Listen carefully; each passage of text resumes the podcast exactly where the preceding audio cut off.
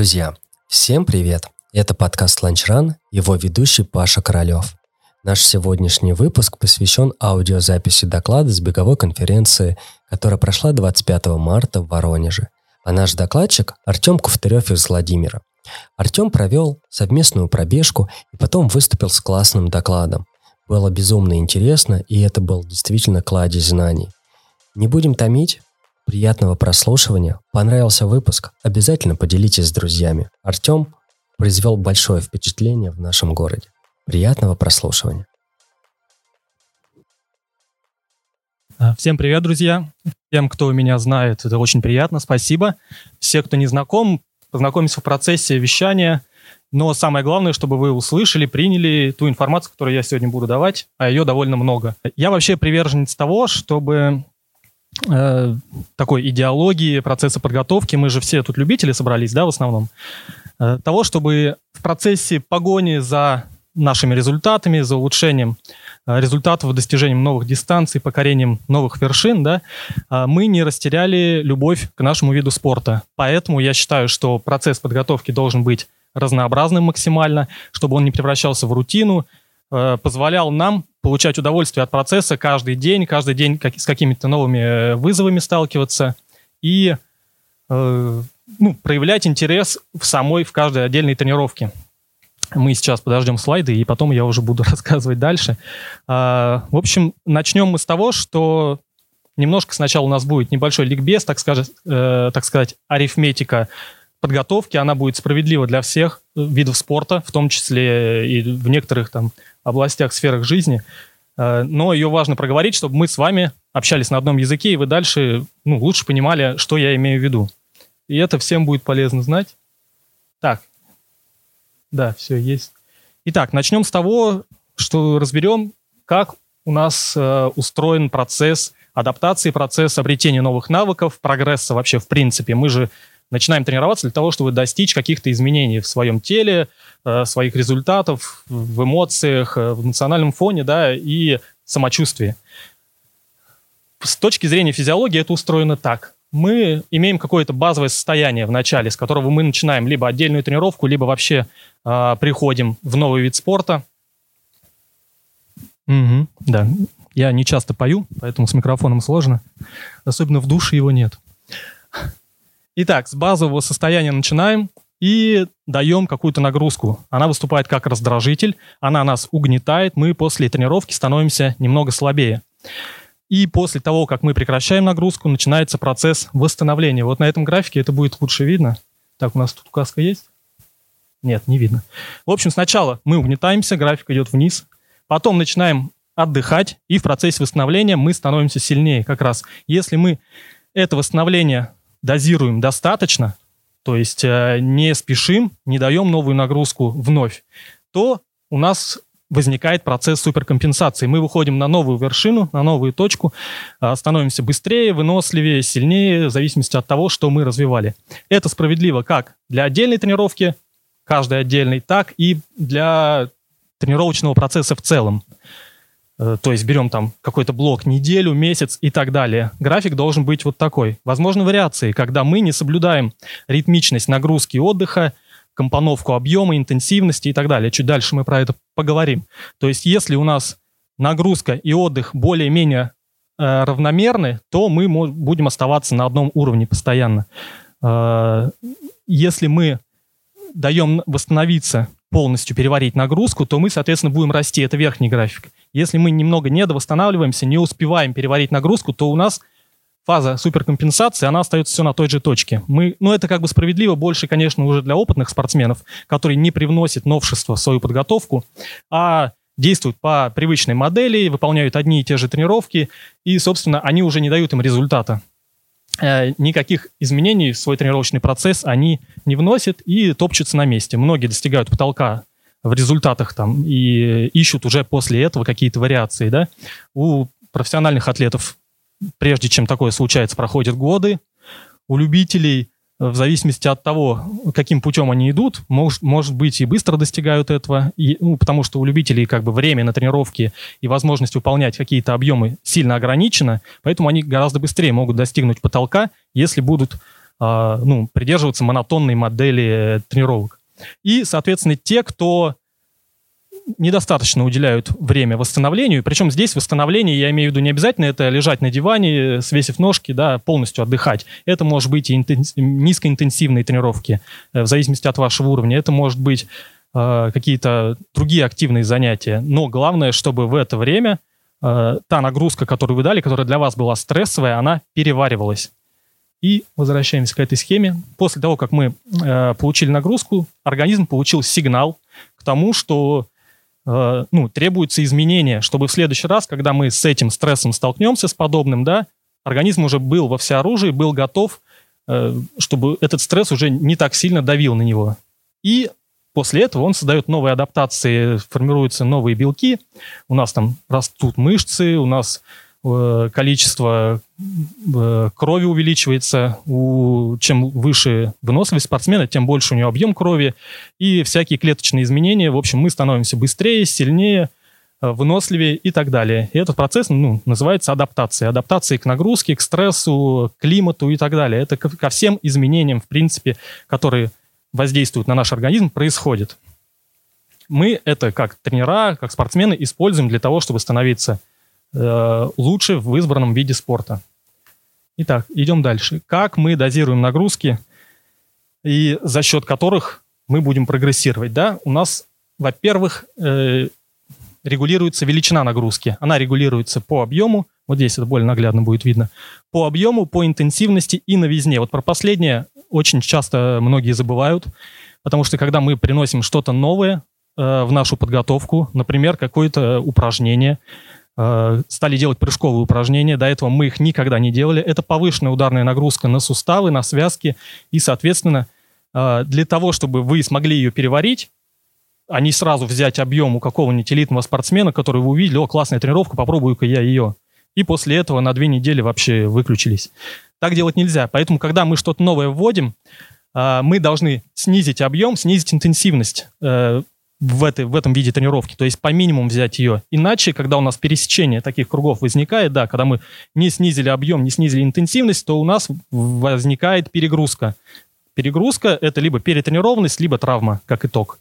Поэтому лучше использовать каждый параметр отдельно. Например, мы для того, чтобы расти, должны постоянно наращивать объем, потому что к одному и тому же объему мы быстро привыкаем. А, есть, конечно, предельные значения объема тренировочного. Мы сейчас говорим про километраж за неделю, например, или в часах можно измерять нагрузку. Это не принципиально. А, потерял мысль.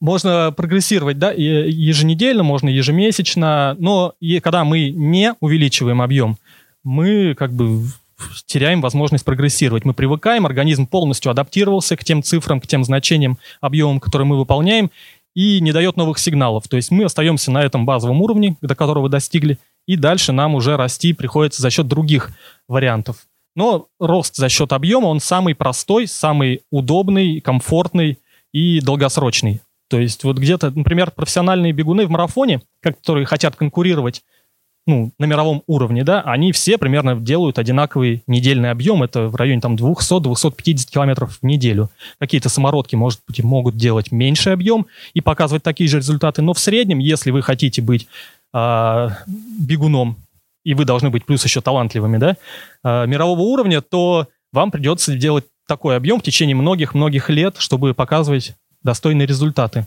Вот статистика из Strava, она уже где-то с 2015 года, э, я нашел в интернете, э, как связан объем, выполняемый бегунами-любителями, с результатами на марафоне. Тут видно, что здесь объем в милях, и диапазоны результатов даются на марафоне. Например, для того, чтобы бежать из трех часов, э, примерно, что мужчины, что женщины должны бегать минимум 80 километров в неделю.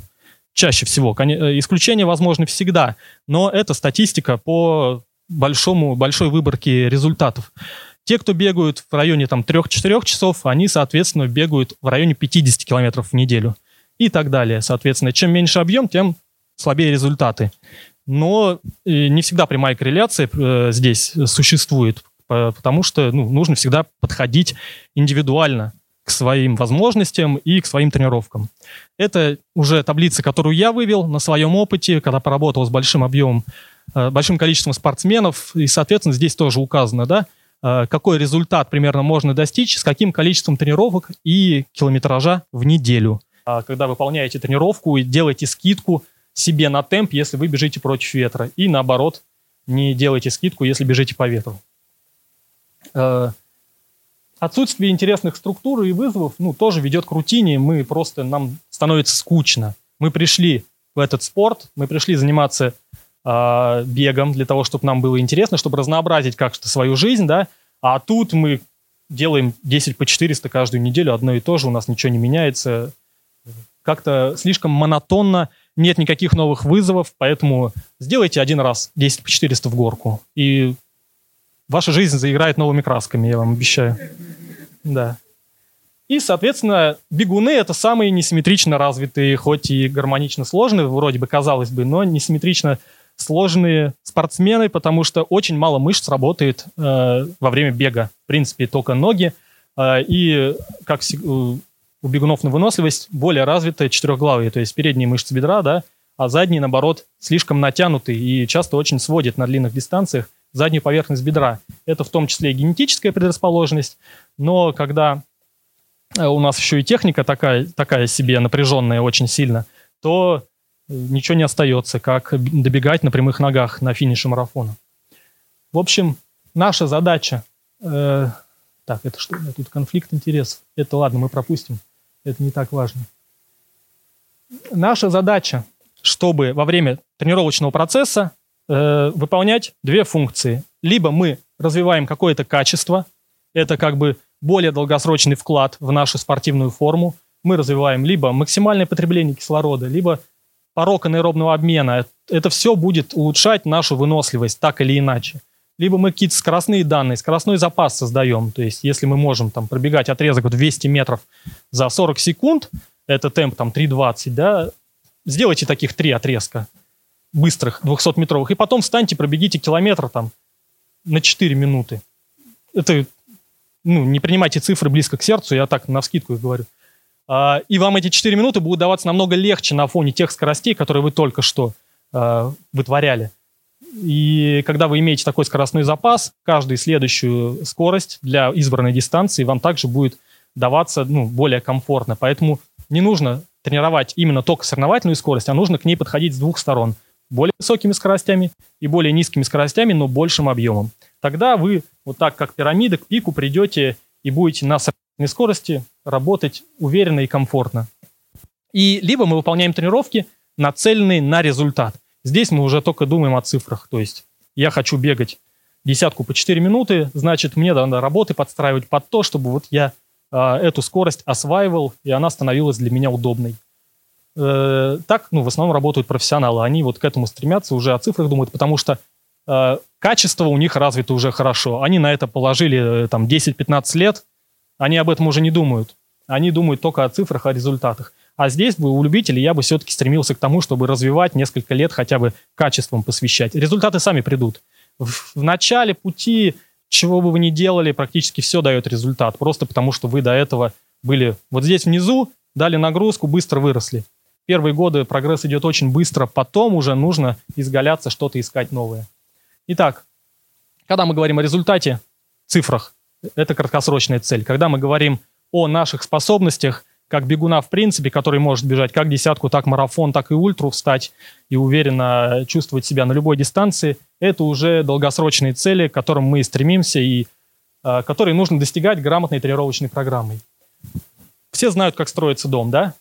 Э, мы сначала закладываем фундамент. Сюда у нас относятся наши силовые качества, наша растяжка, мобильность, как у нас двигаются суставы, то, как мы питаемся, то, как мы высыпаемся, достаточно ли у нас сна, потому что без этого фундамента невозможно дальше ничего строить. Если у нас сейчас там родился ребенок, на своем опыте рассказываю, не стремитесь там что-то построить, сначала научитесь высыпаться, подождите какое-то время – дайте себе эту паузу. Ну, либо вы будете сражаться, да, если у вас нет выбора, конечно, будет надо находить время, например, поспать дополнительно днем. Это тоже выход. Но если вы не настроите восстановление, что бы вы ни строили, все рухнет. Потому что плохой фундамент, все, дом уедет. Первый дождь, первая грязь, у вас травма или перетренированность. просто говоря, да? Поэтому сначала у нас должна быть какой-то определенный уровень силовой подготовки. Вот классная книга, ее можно перевести, сейчас в переводчике онлайн все легко работает. Она, в ней даны тесты силовые, на какой уровень, какие ваши требования на элементарные упражнения необходимы. Там элементарное упражнение подъем на носки. До отказа делаем. Как у нас, насколько у нас выносливые икроножные мышцы. То есть там все таблицы даны, можно посмотреть, почитать э, и определить для себя. То есть на, в иностранной терминологии – это называется strength and condition. Э, это значит, то есть кондиция и силовая подготовка. Да? У нас советская методика, это называется ОФП, общая физическая подготовка, которая необходима в любом виде спорта. Без нее, ну, как бы мы ничем не сможем заниматься. Какой-то определенный уровень физической подготовки должен быть. И специальная физическая подготовка, где мы уже делаем а, какие-то средства, упражнения, которые позволяют нам именно бегать быстрее. Бегать быстрее или, или дольше. В основном это плеометрика, это прыжки, это какие-то круговые тренировки, когда мы делаем большой объем разных упражнений, непрерывно, практически без отдыха, для того, чтобы, опять же, а, с помощью нагрузки разных мышц тренировать сердечно-сосудистую систему. И работа с отягощениями – это уже вообще более специфично для каких-то а, более высоких результатов или более коротких дистанций. Так, где я был? Э, вот здесь. Когда у нас все это готово, все это у нас есть, мы это настроили, мы можем начинать строить наши стены. Это аэробная подготовка. Это вот эти монотонные кроссы в одном темпе, в комфортных, с комфортной интенсивностью, когда мы можем разговаривать на бегу. Неважно, какой у вас там пульс, он может быть у одного 160, у другого 120. Главный индикатор – ровное, спокойное дыхание и способность говорить, поддерживать диалог во время такой пробежки. Для кого-то это может быть смешанный шагобег, то есть вы часть идете пешком, часть бежите. Если вы боитесь за свой пульс, сильно переживаете. Но на самом деле, почему я не сторонник опираться на пульс даже в самом начале пути? Вы не, не делаете такой большой объем тренировок, который может вам навредить, даже если у вас на супер низкой интенсивности пульс 170. Я с такими работал людьми, и они делают три тренировки в неделю по 30-40 минут. Это никакой объем, который, которого не стоит опасаться. Если мы говорим про профессионала, который делает те же 200 километров, да, если он будет все эти 200 километров делать на 170, то через 5 дней он окуклится, конечно. Поэтому не нужно сравнивать себя, эти какие-то э, нормы даются изолированно, вырваны из контекста, они не прикладываются к отдельному человеку, к, отдель, к отдельной индивидуальности с его способностями, возможностями, с его физиологией. Поэтому мы ориентируемся на свое самочувствие. Если нам комфортно так бежать, мы так можем продолжать, э, опять же, от способности 30-40 минут, час, два часа. Отлично. Это формирование аэробной базы. Когда у нас эта база готова, побегать так, если мы только начинаем, да, хотя бы э, ну, 3 месяца, уже можно какие-то потом более сложные тренировки подключать. И эта же база, она существует всегда. Это 80% всех ваших тренировок. Это всегда поддержка. Она не особо развивает. Она позволяет вам оставаться на плаву, оставать, оставаться в пределах своего уровня выносливости и, возможно, если вы чуть-чуть увеличиваете объем, э, его наращивать. Интенсивность будет расти сама здесь. Ее не надо искусственно повышать. Если вы будете включать уже сложные тренировки, высокоинтенсивные, интенсивность базовых тренировок, легких, она тоже будет сама автоматически расти. Просто те будут тянуть за собой. И потом вот вы уже определились для себя, что вы бегун, легкоатлет, и вы хотите показывать какие-то конкретные результаты, больше, чем ваш сосед там в офисе, да, например. Такая может быть мотивация. И вы уже выбираете для себя сложно сочиненные тренировки. Это темповые бега, интервальные тренировки, фортлеки, там, где и происходит манипуляция скоростями, где мы уже по зонам интенсивности их разбиваем. Это наша крыша. Это вот темповый бег, это какие-то специфичные тренировки и так далее. Они занимают не более 20% всего объема, который вы делаете. Поэтому если вы бегаете 40 километров в неделю, ну, соответственно, здесь у вас сколько, не больше 8 получается, да? А то и меньше. Потому что, ну, тут гнаться не нужно. Вам очень много будет давать аэробная подготовка, например. Очень много на пер в первые годы. Э про технику бега хотел сказать. Да, в фундаменте как раз работа над техникой бега тоже указана здесь. Э что что важно знать, что важно понимать? Потому что техники бега очень много придают значения, на самом деле, излишнего, а, я считаю.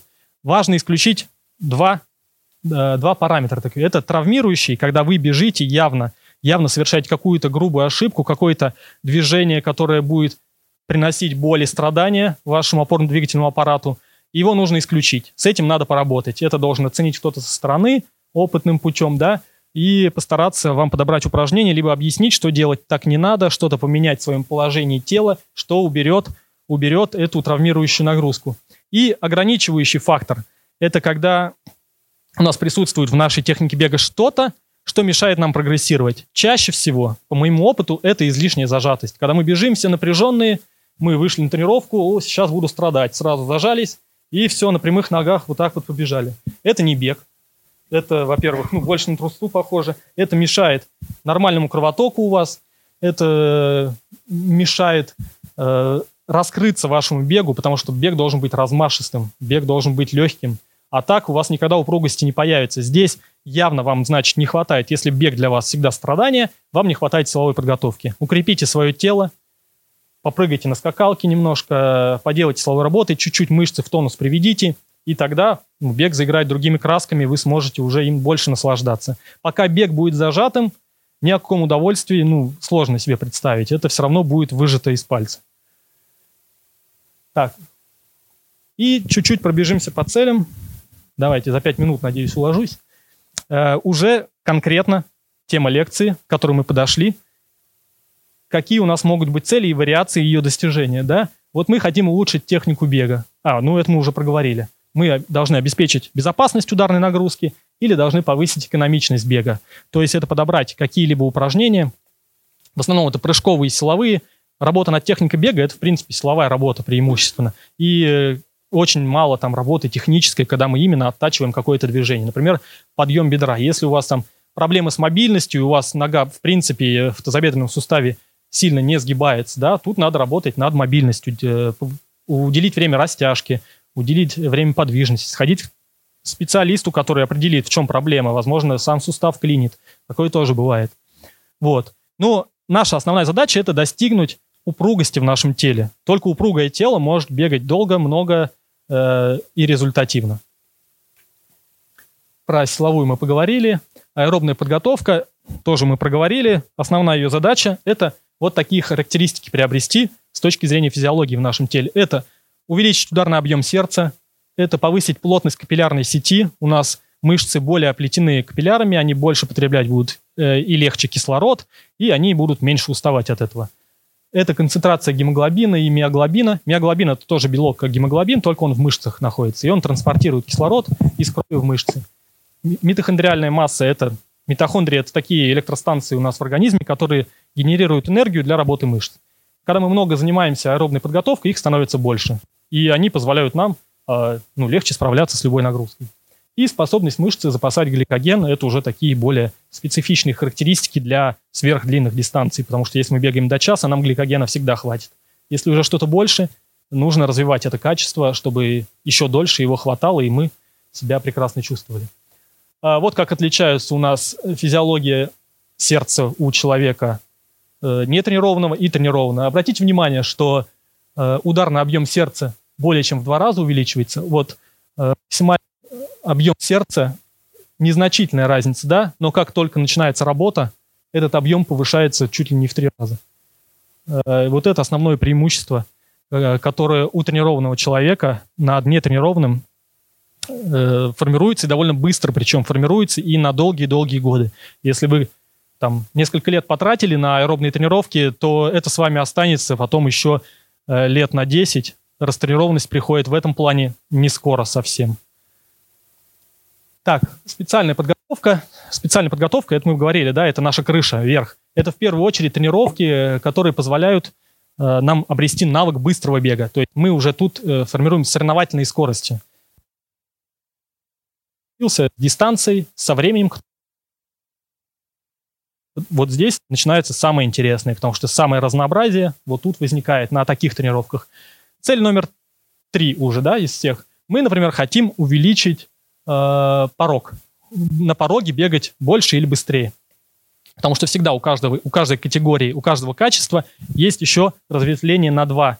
Это емкость порога, например, и мощность порога. Мы можем либо быстрее бежать на пороге, либо дольше. До этого бегали 40 минут, потренировались, уже можем час на той же скорости работать. А, мы вот какие виды тренировок да, можем для улучшения этого качества. Одна и та же тренировка, ой, э, вернее, разные тренировки будут развивать одно и то же качество. Вот это и есть вариативность тренировочного процесса, потому что не делать всегда темповый бег на 8 или 6 километров, а, например, в другой раз пробежать прогрессивный бег один час и последнюю двадцатку поработать в, темп, в темповом беге, потому что мы до этого предостащились вот этими двумя двадцатками, которые менее интенсивные. Мы уже утомленные, нервная система уже э, расшатана. И 20 минут мы работаем вместо 8 километров, которые были бы 40 минутами. А здесь мы за 20 минут достигаем примерно таких же результатов. И плюс еще э, хороший объем в целом получается, целый час вместо 40 минут. Мы можем пробежать регрессивный бег. Это наоборот, э, особенно для тех лыжники, фанаты такого метода, они на соревнованиях его применяют. Они постают первые 200 метров во всю дурь, бегут и потом догребают, как получится. Вот. У меня с детства такое было, и все лыжники на старте с ними бороться бесполезно. С ними надо бороться на финише. Вот регрессивный метод для того, чтобы, например, вначале вы закислились, и потом учите этот лактат мышцами расходовать, чтобы вы а, в процессе бега, не переходя на шаг, да, могли продолжать бег с более комфортной интенсивностью и при этом прийти в более стабильное состояние. Классный метод тренировки. Косвенно он тоже двигает порог анаэробного обмена. А, как увеличить МПК? МПК – это максимальное потребление кислорода. Этот параметр э, предопределен генетически, то есть у нас есть верхний предел, которого мы можем достичь, но без тренировок, конечно, он недостижим. Все равно нужно тренироваться, чтобы к нему прийти. Может быть, он у вас будет не такой, как у топовых атлетов, да, но все равно для того, чтобы свой личный предел достичь, нужно потренироваться. Это самые сложные тренировки для бегунов на длинной дистанции преимущественно. И э, тут важно понимать, что для того, чтобы выйти на вот это состояние максимального потребления кислорода, э, когда организм начинает максимум кислорода использовать да, для работы, нужно, должно пройти не менее двух минут. То есть две минуты работы – это только подъем в это состояние. И потом с двух минут вы уже на нем продолжаете выполнять тренировку. Поэтому меньше двух минут нет смысла делать отрезки. Они будут вас только туда заводить. Но, возможно, вариация сократить отдых, чтобы вы каждый следующий отрезок не довосстанавливались и уже начинали как бы... То есть вы как в том графике, да? Вы пробежали, э, вышли на, на МПК, отдохнули чуть-чуть, опустились не до низа, не до нуля, а до серединки. Второй отрезок опять загнали чуть повыше. И вот так вот по восходящему графику а, каждый следующий отрезок вы будете большую продолжительность работать на максимальном потреблении кислорода. Это если вам, например, 5 минут в нем работать довольно тяжело, потому что это такой профессиональный объем, да, сложная тренировка. Потому что на самом деле эта мощность довольно высокая. А, другой вариант – бежать в гору. То есть мы тут добавляем два фактора при беге в гору, которые усложняют наши отрезки. Мы включаем если палки берем в руки, да, дополнительные мышцы в работу. А чем больше мышц, тем больше потребность кислорода. И мы добавляем градиент. А когда добавляется градиент, сохраняется скорость, э, мощность возрастает. Поэтому это тоже нужно понимать. Очень частая ошибка. Все говорят, а почему мне в гору так тяжело бегать? Так это всем тяжело в гору бегать. Вы скорость снижаете, э, тогда вам будет нормально в гору бежать. Просто гора – это дополнительный фактор повышения мощности. Если вы не снижаете скорость бега в гору, мощность растет. А для нас именно важна мощность, а не скорость, потому что все упирается в нее. И энергообеспечение, и пульс, а, и наши возможности продолжать бег. Э, последнее, как там ускорить утилизацию лактата, например. Это тоже важный параметр, который косвенно на все влияет. А, важное качество как в трейлах, так и в марафоне. Например, мы бежим с постоянной скоростью, и вот, как я сейчас рассказывал, на пути у нас горка возникла, да, мы в нее забежали, закислились, дальше бежать тяжело. Нам нужно э, сильно сбавлять не хочется, но если мы развиваем вот это качество, то у нас дальше при беге по равнине мы приходим ну, к нормальному своему состоянию. Этот лактат уходит, закисление снижается, и мы продолжаем бег в том же темпе. И любые тренировки с манипуляцией скоростей, когда мы бежим то быстро, то медленно, они, в принципе, к этому предрасполагают. Вот, кому интересно, сфоткайте, я уже не успеваю это все проговорить. И это мои контакты. Рад был с вами вам сегодня это все рассказать. У меня есть как телеграм-канал, так и в запрещенных сетях канал, и на э, ВКонтакте. Да? Поэтому подписывайтесь, читайте, а я готов ответить на вопросы. Э, вопросы в зале Есть... э, Так, сейчас, давайте я из чата быстро. Марина, там вон туда. А, и, э, У нас на вопрос-ответы 10 минут. Давай просто в, в режиме блица, Да, там, да. интенсива. Смотри, за самый интересный вопрос мы разыграем какую-нибудь сумочку клеп. Мы с Мариной тебе поможем вс- вспомнить вопросы. Вот. Первый. э, значимость растяжки до после тренировки. Походы, плюс походы в спортза- э, спортзал и упражнения там. Я про это говорил, это фундамент нашей подготовки к любому виду спорта. Растяжка до тренировки не должна быть статической, то есть длительной, которая именно развивает нашу гибкость. Потому что когда мы растягиваем мышцу, она уходит э, в состояние расслабления. Для того, чтобы мышца была эластичной, она должна быть расслабленной. Поэтому статическая растяжка длительная, которая улучшает гибкость, она делается только после тренировки. И вообще перед соревнованиями лучше ее исключить. Это восстановительное мероприятие. А растяжка динамическая, когда мы просто продергиваем мышцы, потянули коленку, там, бедро и так далее. Это делается перед тренировкой, это короткое воздействие, оно позволяет активировать мышцы для того, чтобы они э, были более послушными на тренировке и позволяли нам э, ну, ими пользоваться более эффективно. Спортзал? Спортзал, силовая подготовка обязательно, всегда лучше с нее начинать, даже прежде чем начать даже свою первую пробежку. Лучше немножко мышцы привести в порядок, их немного тонизировать, вспомнить, что они есть, какие они есть. Много из упражнений, и чем их больше, тем лучше, потому что важно, чтобы работал весь цилиндр, а не только какая-то одна мышца. Так, про закисление, по-моему, разобрали, да?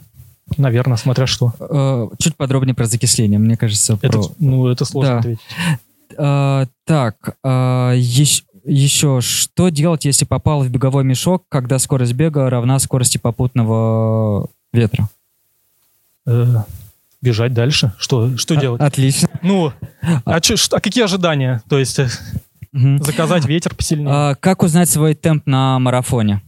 А, Может, какие-то... Темп на марафоне, да, есть прогно- прогнозные коэффициенты, то есть там от полумарафона можно посчитать. Они приблизительные. Э, часы, часы считают не всегда правильно, у кого там Гармин, да. Э, чем выше уровень атлета, тем они хуже считают. Поэтому тут на них полагаться нельзя.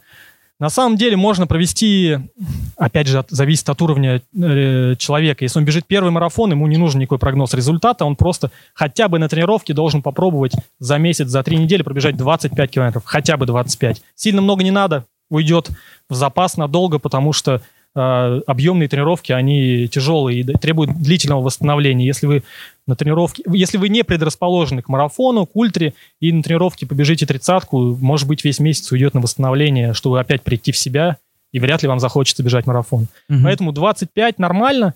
Э, просто попробовать понять средний темп. Уже на соревнованиях на фоне эмоций он может быть чуть повыше. Вы вы должны во время тренировочного процесса, главное правило, вы должны себя познавать, понимать себя, а не просто ориентироваться на цифры, причем на чужие цифры категорически нет. Только на себя, понимать, где вам комфортно, где вам дискомфортно, и где-то находить вот эти коридоры, в которых вы и будете работать. Да, э, давайте залом. Э, Артем, если что, еще будет на кофе-брейке, то с ним тоже лично можно пообщаться. Леша, я вопрос видел, но я там его долго читать буду. Вот. Э, Марин, У меня, у меня. у меня. а, все, да, Юль, давай. Я- у меня, Артем, вот лично твое предпочтение длительное, Мгм. э, если мы бежим на результат, до старта, ну, 21, э, там, 3 недели, да, 24 дня за месяц до Так. старта, предпочтение отдашь э, медленному, но больше, либо короткому, но приблизительно плюс-минус 10, ну, плюс 10 секунд 15 темпом. Э, Это контрольная тренировка? За, за три... За 3 недели до старта. За три недели мы говорим только о сверхдлинных дистанциях, марафон, Марафон. к марафону. Допустим, А, ты бежишь 35, но Да. раньше более-менее. Либо это будет, ну, допустим, 28-30, ну, плюс 15 от Про такие цифры я бы говорил только на профуровне. Э, Я бы выбрал, да, до 30. Если про любительский бег говорим, про результаты даже до уровня 2.40 на марафоне, например, больше 30 бы точно не давал. Это либо переменная работа, либо монотонно в одном темпе, близком к марафону, но потише, потише, прогнозируемого. А, да, давайте в микрофон, у нас просто запись идет.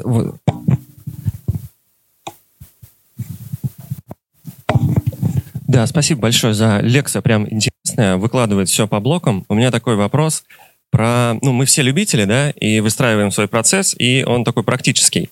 Допустим, у нас там тренировки проходят понедельник, там, среда-пятница, мы готовимся там к марафону, к половинке или к чему-то mm-hmm. такому, и мы любители, у нас есть какие-то, ну, другие, другие вещи. Работа, семья, там, стресс и все такое. Например, ты в пятницу чувствуешь, что уже нет никаких сил, не можешь, э, ну, то есть полноценную тренировку сделать уже невозможно. Что mm-hmm. лучше, как поступить?